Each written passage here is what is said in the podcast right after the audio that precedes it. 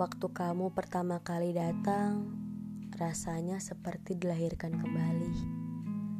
Seakan aku gak kenal apa pun, termasuk rasa sakit yang pernah jadi isi duniaku.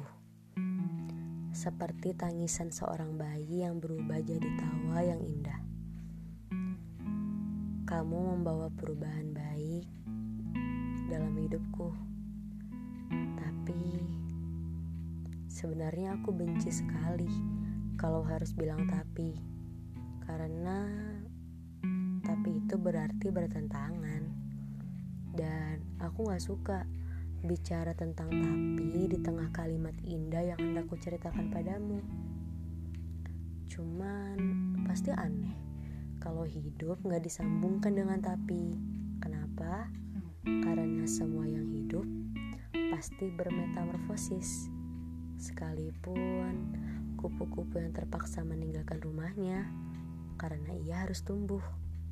Kamu tahu, waktu masih kecil, aku ingin sekali jadi orang dewasa. Tapi kini, jadi orang dewasa adalah hal paling menakutkan. Dasar aku Seram sekali memikirkan proses menjadi tua Ya, tapi kan itu hidup Proses, perubahan, perjalanan Seperti perasaanku sekarang Yang sempat dilahirkan kembali Tapi harus dimatikan oleh kecewaan yang berat Iya, harus dimatikan lagi. Tunggu, tunggu. Agak cepat ya rasanya bila langsung menceritakan endingnya. Tragis sekali kalau semua penulis di dunia langsung memindahkan bab terakhir setelah bab pertama. Pembacanya pasti akan kebingungan dong. Ya, walau kadang lebih baik kebingungan daripada mengetahui kebenaran.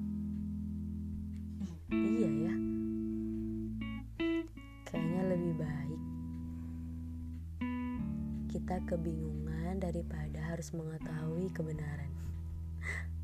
Seperti yang kubilang tadi, bahwa hidup adalah proses yang jadi masalah kalau kita nggak pernah tahu seperti apa prosesnya. Semesta memang keren, bisa sekali dia buat proses yang bermacam-macam dengan pelajaran yang beragam pula. Aku punya rasa. Iya.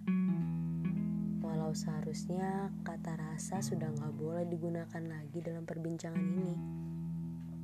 Tapi nggak apa-apa. Anggap saja yang terakhir kali.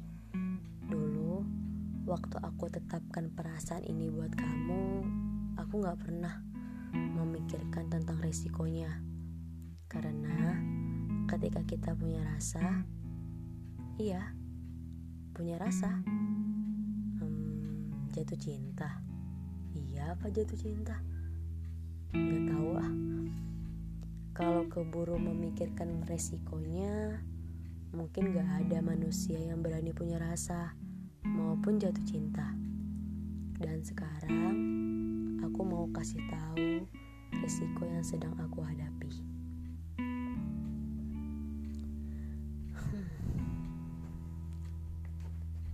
Rasa hadir dengan baik, dan ketika dia berubah,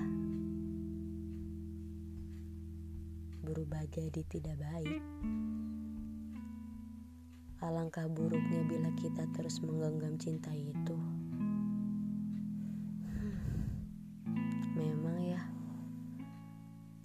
Ketika dia berubah jadi tidak baik, alangkah buruknya bila kita terus menggenggam cinta itu.